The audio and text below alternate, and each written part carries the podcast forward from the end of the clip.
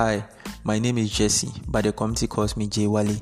In today's episode of Wiki Update, we'll be learning about Cite Q. SiteKill is a project developed by the citation team in collaboration with volunteers. This project enables us to give references to Wikipedia or citations to Wikipedia using structured data. This structured data is from Wikidata. So, for example, if you want to add a reference or citation to Wikipedia, we need to take templates or items from Wikidata and make it available on Cite Q. And Cite Q will be able to make that reference to the article that you want to um, make references to.